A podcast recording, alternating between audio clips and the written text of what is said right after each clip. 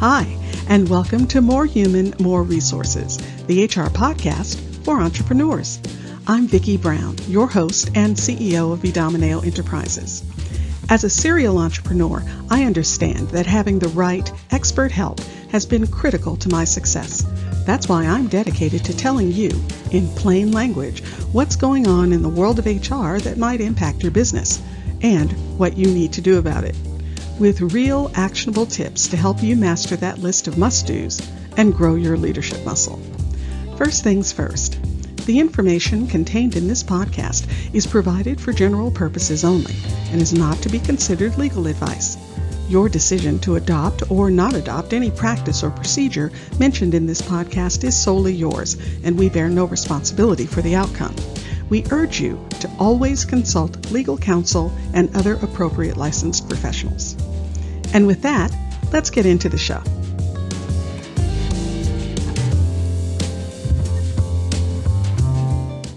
You're listening to Season 2, Episode 22. Do not pray for an easy life. Pray for the strength to endure a difficult one. That's a Bruce Lee quote, and I love it when we're talking about resiliency. It's not just toughing it out. That's only one part. Being able to mentally deal with intangibles or obstacles is a critical part of resilience. In fact, mental and physical well being is the biggest factor in building resilience. If you aren't in good shape, if your body and mind can't react when you call on it to respond to difficult or stressful situations, well, then you're way behind the wave. And it's almost impossible to dig out because you don't have any reserves to call on. Oh, talking about resilience is all well and good, but if you don't have the mental and physical muscle to stand yourself up, you'll be running on fumes. And running on fumes isn't part of being resilient. I'll tell you, when I'm going through a period of not taking care of myself, not eating right, or getting enough sleep, well, if I have a bad day in the middle of all that, it feels like it's a monster trying to devour me. I feel like there's no way out. Why is this happening to me? Why is everyone making everything so difficult? Why aren't things going my way? On the other hand, if I'm rested and not eating fried foods all day every day, well, then when something comes along that isn't in the, oh, isn't that wonderful column, I'm much better suited to take it on and figure out a solution. It's amazing. I bet you've had that experience too. You can really feel the difference things just don't get quite so dark quite so fast, and you have more mental room to think about a path forward. So, what is resilience anyway? Well, a resilient leader doesn't get derailed and exhausted when they face a setback. When a business fire pops up, does it make you falling down tired, like you can't take on another thing? Does it pull you completely off track from what you were doing or going to do?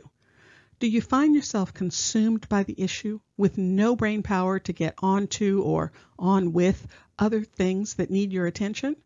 Well, that's the opposite of resilience.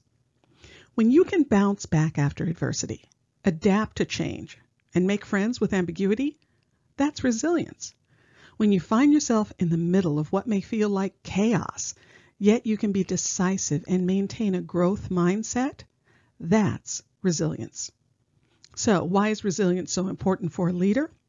Well, first off, because building a business is hard, and consistently growing a business is even harder. And being a great leader, well, that's hardest of all. Well, I don't mean you can't do it. In fact, I believe the exact opposite. You absolutely have everything you need to be a great leader, but it does take hard work, and you do have to pay attention all the time.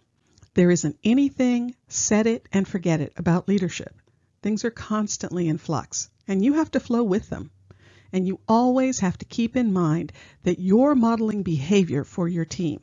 So, isn't it important to model the behavior that you actually want? And finally, remember the job of an entrepreneur is to find solutions. Solutions to the client's problems, solutions to growing the business, solutions to developing your team, and to find the right solutions, you need a clear, positive, focused mind. You can't be bogged down with feeling like a victim, as if everything is happening to you. Instead, you need to unpack that issue so you can attack it in bite sized pieces. Okay, that was a lot of what you need to do to show resilience. But how do you build that muscle? How do you become resilient? Well, it might be slightly different for each person. After all, we aren't all the same and we aren't all motivated by the same things. But here are some key resilience building blocks. Develop and maintain strong relationships.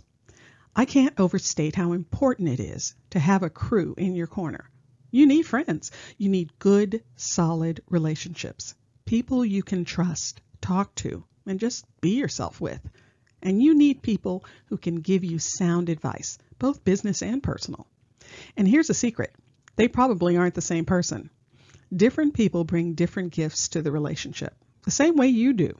So go crazy. Have a variety of friends. Have personal friends, have business friends, have silly friends and scholarly friends. You know the saying, you can't have too many friends. And most importantly, particularly for entrepreneurs, do everything you can to maintain those relationships. Listen, we've all been there. We're head down, working as hard as we can. No room or time to quote unquote play. We have to work, work, work. Well, I'll tell you something. Humans aren't built that way. Oh, sure, some people are introverts and some are extroverts and some are other troverts, but no matter. Most humans, at some time, on some level, need other humans. I know I do. There have been large swaths of time when I've let my work consume me and ended up badly neglecting my relationships. And I'll tell you, it was absolutely my loss. When I finally felt ready to reach out, they weren't as available.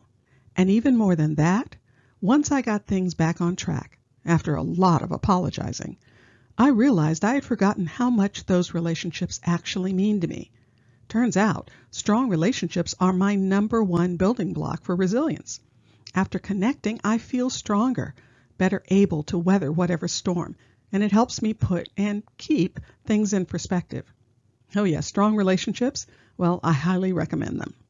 Next, do you have a solid set of core beliefs? When you have a strong foundation, it helps you see the path forward more easily. You know the overall direction you're going and you can keep a steady course. The issues that may come up here or there can be put in perspective. How or will they impact your overall journey? In fact, you might determine that they don't affect your overall goal at all. And if it turns out they will, well, then what can you do to move them out of the way or overcome them? The other thing a solid foundation helps with is keeping a positive outlook. Again, when you're looking at the larger journey, when you're focused on the future, it helps you to not sweat the small stuff. In fact, it even helps you to identify the small stuff so you know what not to sweat. Next up, grow and develop through continuous learning. Listen, expanding your mind and your knowledge base is a critical part of being a resilient leader, or actually any type of leader at all. No one knows everything. There's always something new, or new to you. There are always new developments, a new voice to learn from, a new philosophy or perspective. Expanding your knowledge horizon can only be a good thing. Now you'll have more ideas to put in play, more tools to work with. And it can spark your creative juices too, help you to come up with new and better ways to go after problems. Even better, more learning might even help you avoid the problems in the first place. And finally, practice self management. This takes me back to the original Bruce Lee quote Do not pray for an easy life, pray for the strength to endure a difficult one. To endure, you'll need self control. Don't just react all over the place, letting your emotions get the better of you. Not only does it not help, it can actually make problems worse. No one wants to follow a leader who's volatile, and you have no idea who you'll get when you approach them. Nope, as my dear mother used to say, handle adversity with grace. That means take things in stride. And that means manage yourself. If you found this information helpful, please leave a review and tell a friend. Thanks for spending the time. Until next week, same time, same place.